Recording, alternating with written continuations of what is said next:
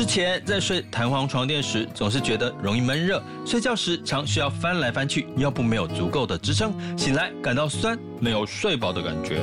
直到我遇上了德国品牌 Emma Hybrid 独一桶床垫，看到获得七十五家国际奖项，全球累计销售七百万张，二话不说，我马上订了一组床垫，加上记忆棉枕头来试试。有趣的是，刚一试躺，我就知道它完全支撑了我全身，腰、臀、腿完全贴合，睡得超轻松。试躺的第五天，我发烧了，这更让我发现到 Emma 床垫的厉害。高烧不对的我，躺了整天，居然丝毫不觉得闷热。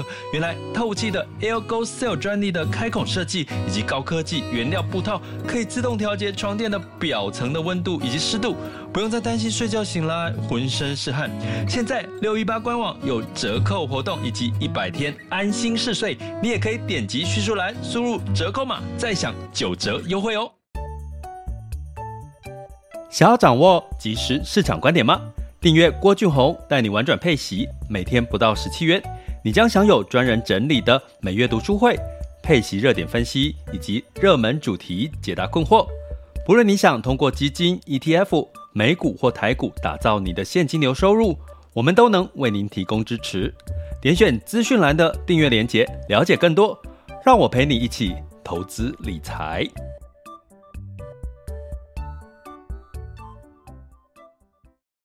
各位亲爱的学员以及听友们，大家早上好，中午好，下午好，晚上好。今天是二零二三年的。九月六日，周三的时间了哈。那在这一周呢，其实并没有比较明显的一些亮点哦。所谓的亮点，就是激励股市在持续往上的一个呃的机会哈呃的条件哈。那所以呢，其实简单来说呢，其实市场上面这是正常的一个情况，就是说你永远都会。有涨的时候，也会有修正的时候，也会有这个在观望盘整的时候。那这个时候就回到了考验每个投资人哦，包含各位的一个投资心态哦。那最近的确是比较多人在问我有关停利这件事情的一个逻辑哈，因为最近刚提到嘛，因为市场没有太多的利多。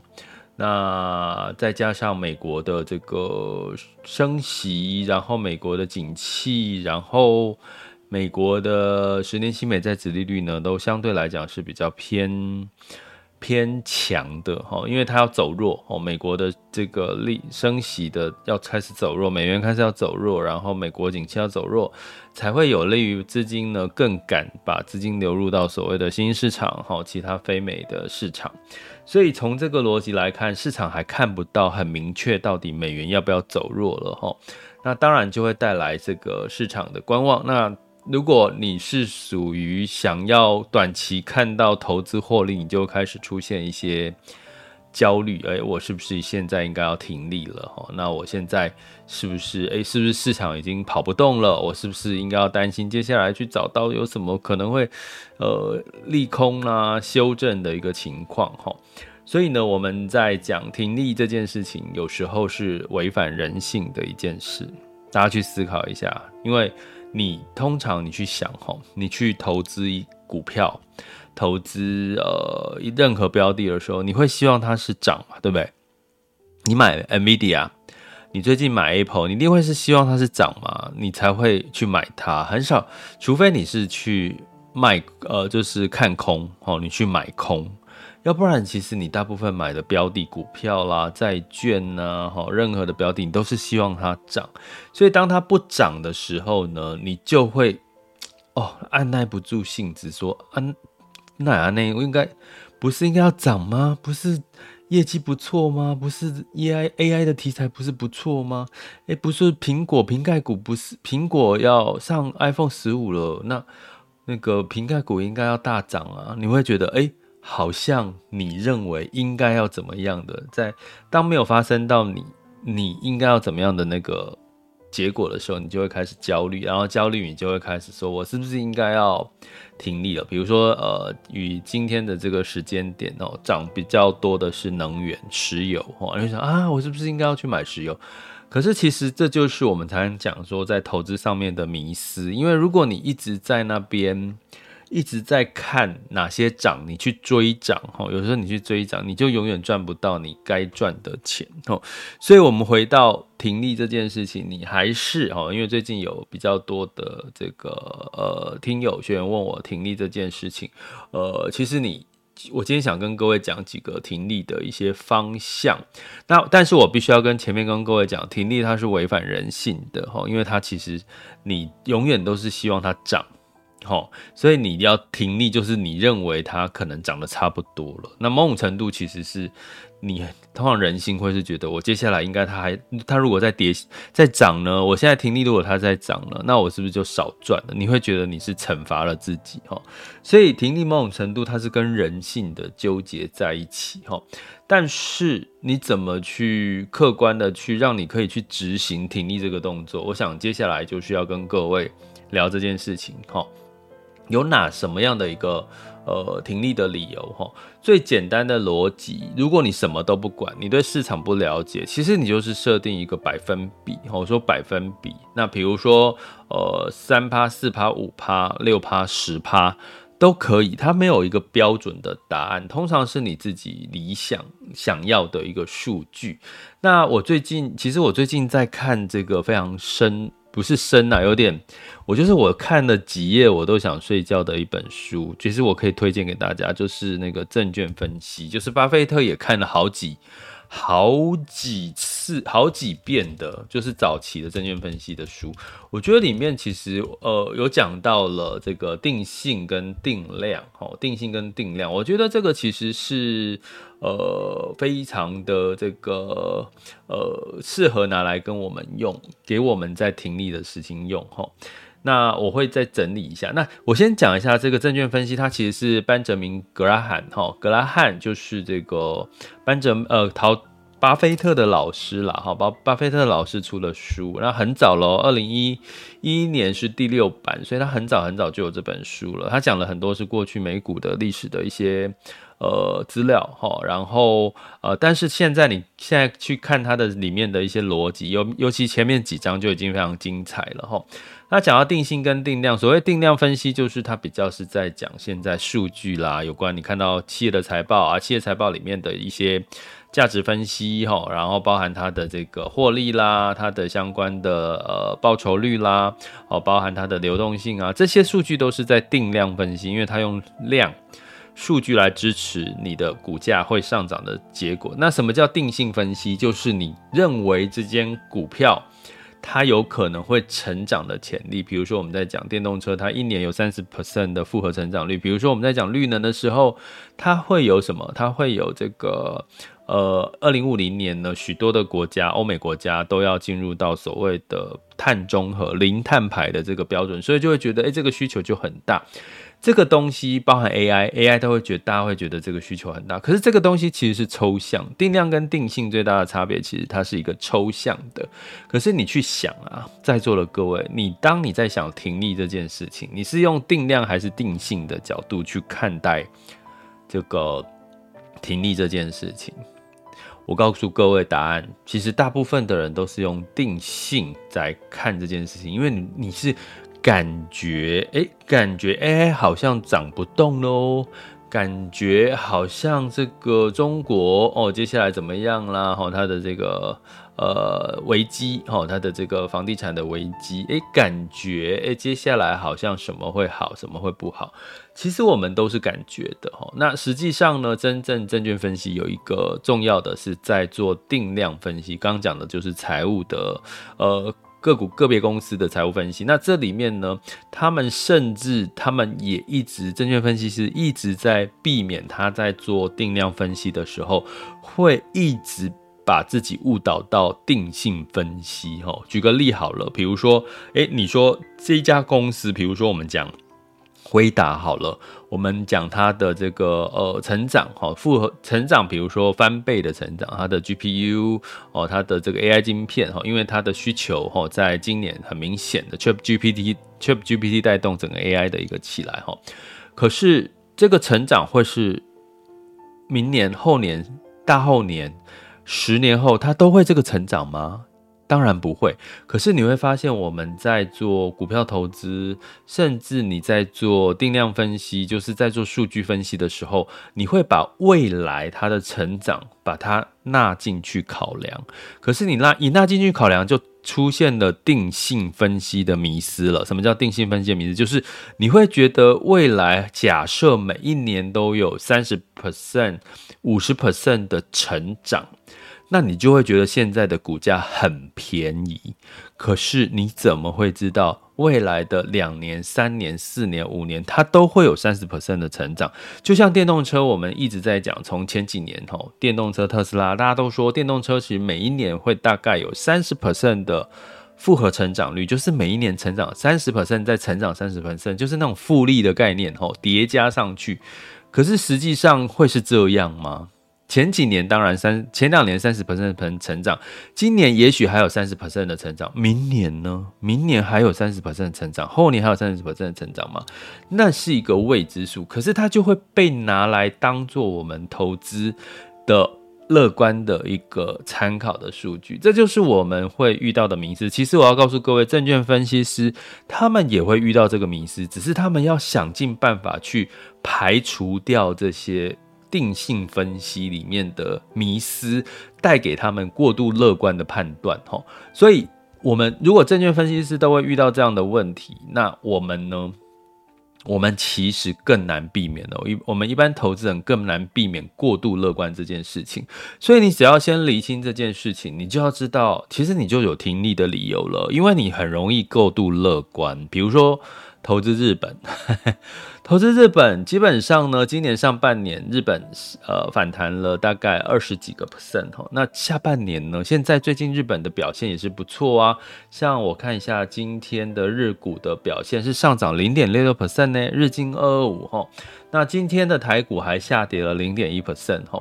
哎，那你会觉得日本到底是不是？你就会开始想说，日本是不是涨多了，对不对？通常在一直涨的时候，你就会想说，它是不是涨多了？可是呢，你客观的去从数据来看，日本为什么涨？如果你从定，你要从。这个客观的角度，就以证券分析师来讲，就是他们会找出一些定量分析的资料、数据去支持它会继续上涨的理由。我们大部分的人没有办法，尤其是日本嘛，日本离我们虽然我们常常去旅游，可是我们其实是离它很遥远的哈。那怎么办？其实你可以去日本玩的时候，去感受一下它的消费力道啦，他们的老百姓的这个呃信心是不是够不够？我觉得这个是可以，我们稍微可以接触到。的第一线资料，可是我们没有办法的话，那你就只能从一个一个你上车的理由去说服你要不要下车，要不要停利，吼。所以，我们再先讲回来，第一个停利最简单的是，如果你什么都不懂，市场你都不懂，什么叫定量，什么叫定性，你刚刚我解释了半天，你还是听不懂，拜托，你就设定一个简单的趴数报酬率当做你的停利点，落袋为安，你再去找下一个。这个市场机会，因为我常常讲一句话，大家这句话一定要记得：市场不管多或者是空，你永远都有赚钱的机会。所以，当你知道你永远都有赚钱的机会，你就不会在意说，哎，我现在停利哦，会怎么样？我现在停利不好吗？其实，反正我这次没有赚到，我下次还有赚钱的机会。所以，最简单的停利的理由就是，我现在跟各位讲的，你就设定一个停利点就好了。但是，这是基础班。幼幼班在做的事情，我必须老实跟各位讲，这是幼幼班在做的事情，但是没有不好哈。所以你现在，比如说你今年哦，到目前为止，你设定一整年的报酬率是赚个十个 percent 好了，十五个 percent，那你其比如说你可能就以十个 percent，或者是你近短期之内哈，就让你涨了五个 percent，诶，那你觉得短期涨多，那你就。获利了结没有问题的，这个都没有问题。所以如果你用长期来看，比如一整年，我建议大家的停利可以看一整年。一整年你设定的预期报酬率是多少？如果你设定十趴、十五趴或二十趴，那诶，它提前达到，那你就停利啊。你干嘛去这个担心你后面赚不到后面的钱？绝对有机会的，就像我讲的。那如果很短期之内就突然之间就涨了五趴、十趴，那就麻烦你。其实还是挺利哦，就是其实短短期的急涨通常也容易带来急跌。我举个产业的特性好了，我常常讲生计跟医疗这两个产业其实是分开看的哈。生计它其实适合做波段，医疗。医疗是泛指医药啦，泛指医疗器材哈。医疗器材就像我们常用的血压机啦、血糖测试啊，还有一些呃床啊、哈气垫床啊，就是那些医疗器材哈，那个都长期的趋势，长期的成长。医疗你就是慢慢蹲，它比较是可以放在核心资产里面哈。那至于生计，它就是比较是跟周期有关系。我必须跟各位讲，观察了这么。这么多年十几年来看，生技真的适合去做一个波段操作。所以，比如说你今今年投资生技好了，比如说到目前为止，你可能还没有看到生技满意的表现。诶，可能年底还有一次医学会议的这个题材，如果那个时候涨了，诶，那你有赚到了你预想预想设到预设的报酬率，那你就。真的建议你生生技哦，生技这个领域，生技是什么？就是新药啦。哈，很多的新的药，一这个还不是进入到学名药，也就是说，它还研刚研发，它还有专利，哈，它是专利药，哦，它的专利是别人不能 copy。好像早期的大家知道一个生技药是维骨力嘛，维骨力它在有专利的时候，别人不能用它的配方的时候，诶，那它可能呢就有相当几好几倍以上的，甚至百倍以上的获利。可是当它一旦学名药的这个专利权已经这个解开，任何人都可以用它的专利。的这个配方来制作的药叫做学名药，那这个它的利润就会减少了哈。所以生计某种程度是有它的周期性，那就要设立停利点。所以每个产业其实也都会有不同。那你就你就可以问你自己，你现在投资想要停利的这个产业，它是你的呃做波段的哦这个主题，还是它是一个可以长期持有的主题？坦白讲，对以日本来讲，我会把它当成是一个。波段，我不会把它当成是一个长期的主题了哈。好，所以呢，从这个来看的话，我们。第一个哦，停利的理由很简单，我刚刚已经提到。那还有什么停利的理由是你可以去思考的哈？我讲的一个停利的理由呢，就是哦，其实有还有两种，一个停利理由就是你为什么上车的理由啊，另外一个理由就是从技术分析，它比如说举举例来讲，比如说你它跌破呃月线，甚至再继续往下跌破季线，那你可能就是要。果断的去做停利，这个技术分析的部分我就不在这里面讲哦。但是我其实，诶，其实我有在我们订阅的这个课程里面有讲哦。那我也会整理一下我这完整的停利的一些内容，我希望能够录一集给我们的订阅学员哈。我发现停利这件事情，你如果如果做到位的话，其实你很很容易就是让你的获利可以落袋为安，不在于看到这个。像我昨天去录。录某某这个 YouTube 频道节目的这个，我受邀去参加他们节目，他们就在问问一个题目，就是呃，怎么去做一个停利的一件事情齁。其实我我就说，其实你只要能够齁，就是呃，如果你追求的是这个呃持续的呃一直看涨。那你永远都会发现，你常常是诶涨了两百趴，涨了十趴，涨了二十趴、三十趴，诶隔年就突然之间把这些都吐回去了。其实二零二二年不就是这样吗？你不你没有发现二零二一年你赚到的很多的获利，很多在二零二二年都吐回去了，尤其是美股的部分哈。所以呢，其实第二个我想讲最简单的停利哈，我刚刚讲第一个就是设定百分比，第二个停利就是让。它自动帮你停利，因为我刚刚提到，你一定要记得一件事情，停利是一件不符合人性的事情。因为人每个人投资一定是希望我能够一直涨嘛，没有人是希望我投资一个标的它是不涨，所以你永远期待的是它上涨。所以当你期待它上涨，你停利，你就会担心，万一我停利了，是不是就它涨了我就赚不到了？所以让系统自动的帮你停利是一个很好的方法哈。比如说我刚刚提到的配息。第二个方法，配息就是一个很好的停利方法哈。呃，就我跟各位提到，现在不管是配息基金、配息 ETF，不管是高息的哈，不管是它是股票或债券，或者是多重资产或平衡型，基本上多多少少都会把资本利得配给你。那这个时候就有人会说，诶，那可那我的净值如果有修正哦，配息给我净值有修正，没关系，只要你去找到它同时有股债，或者是它有呃时间一久，它还是有机会会填息的，其实都都无所谓哈。资本利得配给你，它不就是在帮你做什么停利了吗？哦，他就是在帮你做停利，让你落袋为安。所以呢，我觉得现在台湾很特别，是我们有月月配息的基金跟月月配息的 ETF，至少配息的 ETF 不是月配月配，因为月配息的 ETF 只有一档。他现在卖的很好，我就不讲那一档是什么，因为我怕人家会觉得我是在业配。但是季配跟半年配跟年配的 ETF，大家应该都知道，对不对？所以基本上呢，呃，我觉得这个趋势某种程度，我觉得大家不要去把它当成是哦，我可以领到高高的股息、高高的利息，不是，因为它有一部分是来配到你的资本利得，就是你的净。价差，那很好，我觉得更好，我更喜欢，因为他就帮我月月停利啦。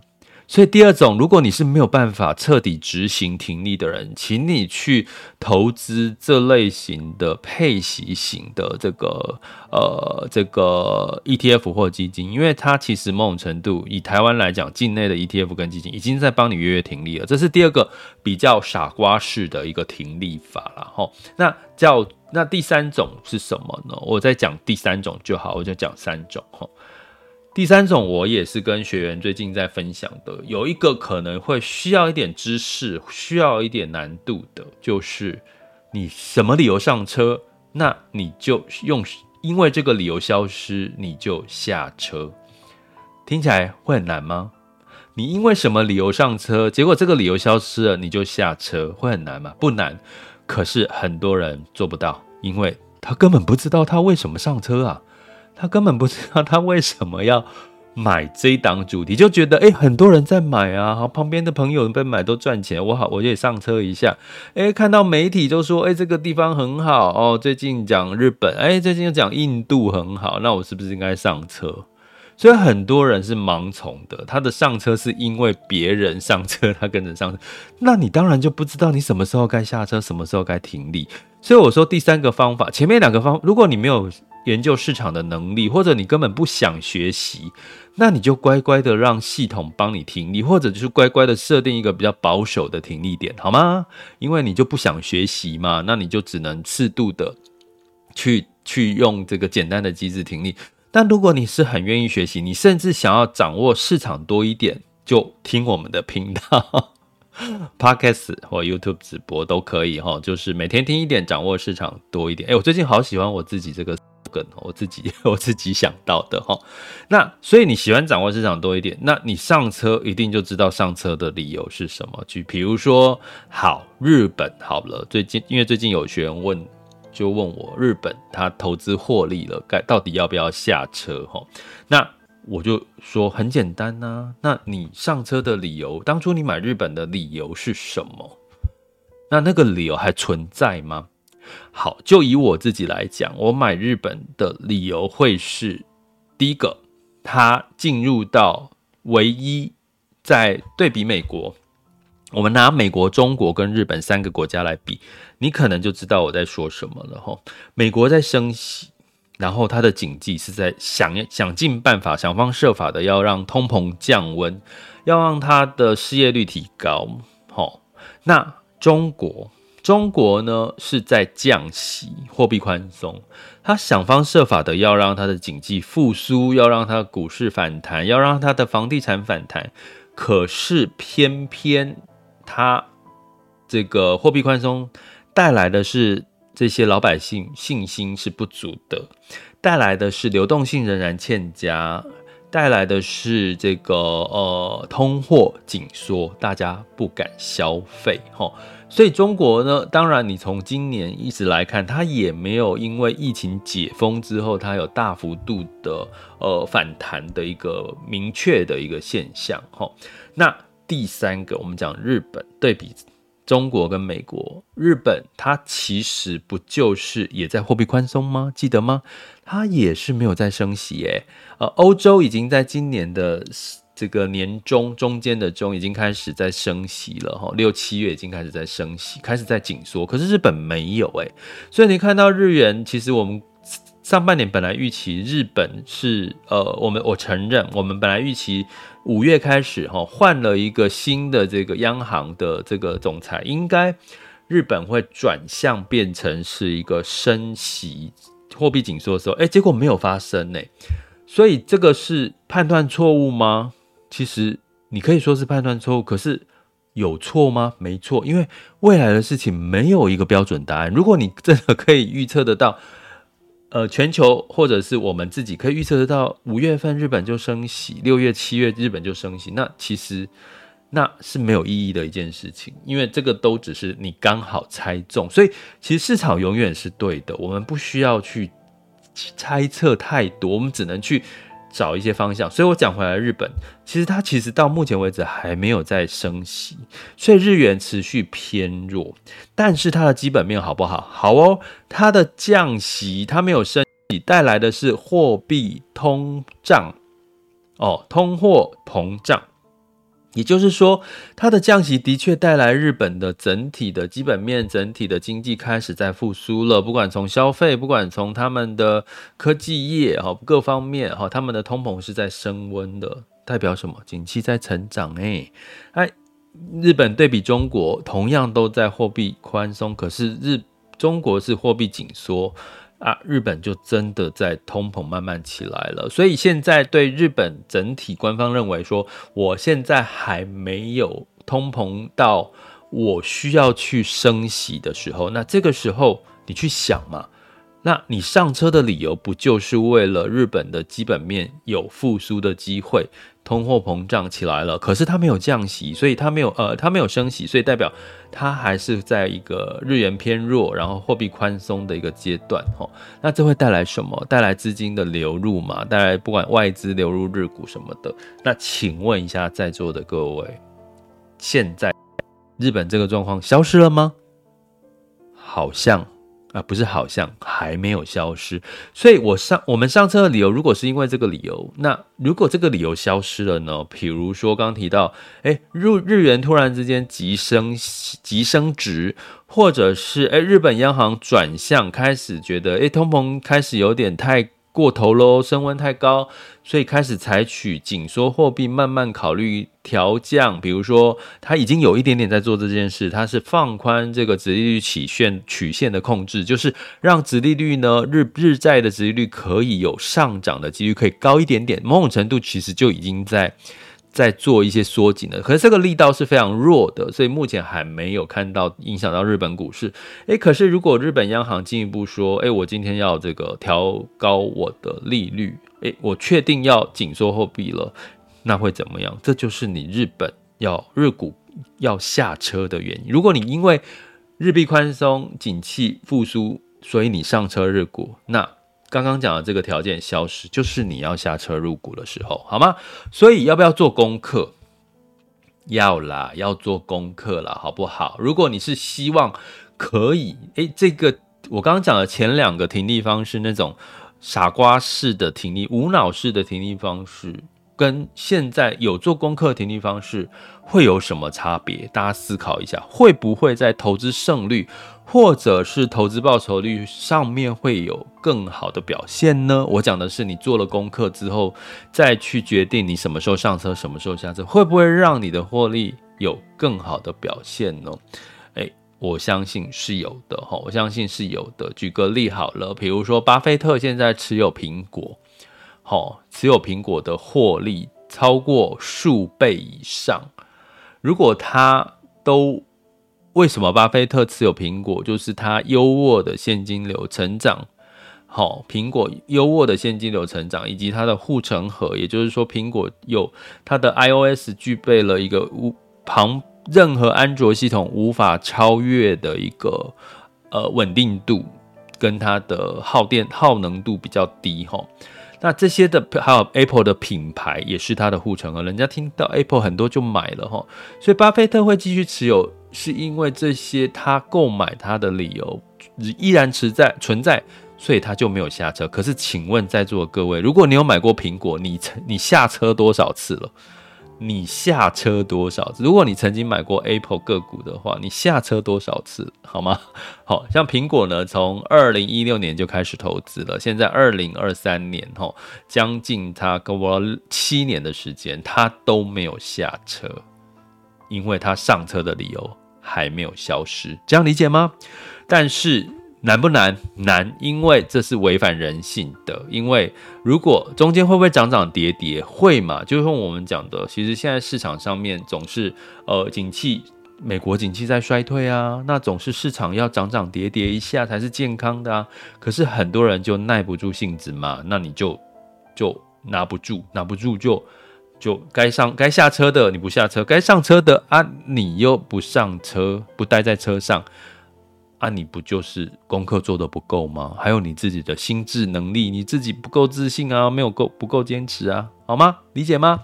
所以怎么停利？哈，就是找到说服你停利的动机，其实很重要。该停业的理由，我今天举了三个哈，三个方式哈，然后找到你可以适用的动机。想要掌握即时市场观点吗？订阅郭俊宏带你玩转配息，每天不到十七元。你将享有专人整理的每月读书会、配息热点分析以及热门主题解答困惑。不论你想通过基金、ETF、美股或台股打造你的现金流收入，我们都能为您提供支持。点选资讯栏的订阅链接，了解更多。让我陪你一起投资理财。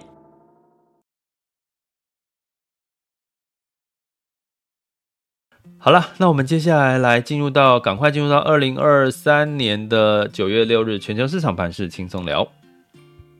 首先，我们看到风险指标部分，今日 VIX 恐慌指数是十五点一，现在当下 VIX 恐慌指数是三点九九，十年期美债殖利率是四点二六五七 percent，所以代表恐慌稍微上升，殖利率稍微上涨，原因是美国呃在周二其实是收低哦，小跌，道琼是下跌零点五六 percent。S M P 五百、纳斯达克分别下跌零点四二、零点零八个百分点，非成半导体是上涨了零点零三个百分点。特别留意的是，因为这个呃，目前产油国的减产的协议延长，让能源股哈，这个石油带来的反弹哈。呃，能源类股呢是上涨了一个 percent 以上，哈，所以能源其实我们之前有特别提过，其实它也是下半年落后补涨的能源原物料了，哈。但是关键就是在看美元什么时候比较明确的走弱，哈。那欧股呢普遍是下跌，哈。那欧股当然受到包含自己本身在货币紧缩，还有像中国的一些不明确的复苏的情况，哦，让它泛欧六百下跌零点二三 percent，英德法分别下跌零点零点二、零点三四。跟零点三四个百分点。那在雅股的部分呢，在周二的部分呢，普遍是这个小涨小跌哈。日经二五呢，在周二是上涨零点三 percent，南台湾加权指数呢尾盘拉上来是上涨零点零一 percent 哈。那 A 港股涨多下跌哈，所以我们来看一下目前最新的九月六日哈，这个。呃，现在时间是十二点三十四分。目前台湾加权指数是下跌零点七一 percent，来到一万六千七百九十点。哈，那几乎平盘。那柜买指数是上涨零点四 percent。哈，所以中小型的类股是比较活跃哦。目前哈，那大型权值股比较动不了，因为其实方向不明确。哈，就其实你就还是要看外资啦。看美美国的一些经济数据的走势哈，那目前台积电是上涨零点一八 percent，来到五百五十三块钱。那今天的 AI 股独强哦，AI 股独强哈，金融股其实是偏弱。那在这个刚刚提到的哈，A 港股连续涨了几天之后呢，呃，稍微修正，可是我觉得是健康啦，你涨多要修正一下哈。恒生指数下跌零点八二 percent，恒生科技下跌零一点五 percent，上证指数下跌零点三四 percent，来了三千一百四十三，还没站稳三千二都不算稳哦哈。深圳指数是上涨下跌零点六八 percent 哈，所以其实就是呃。呃，就是涨涨了，就是近期就是提醒大家了，不要追涨，哦，不要追涨，但是也不一定要杀跌，哦，追不要追涨，就是大家修正的时候分批进场是一个比较好的做法，在方向不是很明确的情况下，那日经二五是上涨零点七一 percent，所以日股仍然是持续很强嘛，对不对？南韩综合指数是下跌零点六六 percent，新加坡海峡是下跌零点一 percent，所以呢，呃，你要怎么去掌握这些市场资讯？其实就是每天听一下我们的频道，吼，三十分钟，今天有超时了。对，但是你至少就可以，就是稍微掌握一下市场的状况哈。那在能源的部分呢？哦，十一月份的布兰德布兰特原油期货是上涨一点二 percent 到九十点零四美元每桶。我刚刚提到，俄罗斯沙乌地阿拉伯把延减产期限呢延长到今年年底。那黄金一样哈，在美元稍微。持平走强的时候，十二月份交割纽约黄金期货是下跌零点七 percent，来到一千九百五十二点六美元每盎司哈。那就是整个就是其实是不是中国、欧洲的数据要走弱，而是美国的数据要走弱哈，它才会让它不要再有升息的声音起来哈。那所以呢，美元指数来到一百零四点七八零八，美元兑换台币是三十一点九五，美元兑换人民币是七点三零四零，美元兑换日元是一百四十七点六八，所以美元是不是又稍微偏强一点点？哈，那值得留意的是，像台币最近也都偏弱哦，将近到三十一点八、三十一点九，也就是说，其实某种程度，呃，就是是汇率跟股市是同样，就汇率强，通常股市也比较容易走强，所以你看到最近台币的这个汇。率偏弱哦，其实也可以看得出，呃，台股近期可能比较会是这样盘整的一个状况。那在人民币更是这样的状况，美元兑人民币是七点三零四零，所以代表人民币又持续的走弱。那走弱当然有两个原因，就是第一个他们在持续的放宽，大开始在撒钱在救市了哈，中国开始在撒钱救市。那另外当当然就是人民就会影响到人民币走弱了哈，所以呢，其实能够什么时候开始？就很明显的一个指标哈，美元开始走弱，然后非美美元非美的货币开始走强，就是新市场又再度反弹的一个高几率比较高了哈。甚至最近大家对经济，尤其中国的情况会开始有一点避险啊，避险就会跑到美元去嘛哈。所以就是以上让大家理解一下现在的市场状况。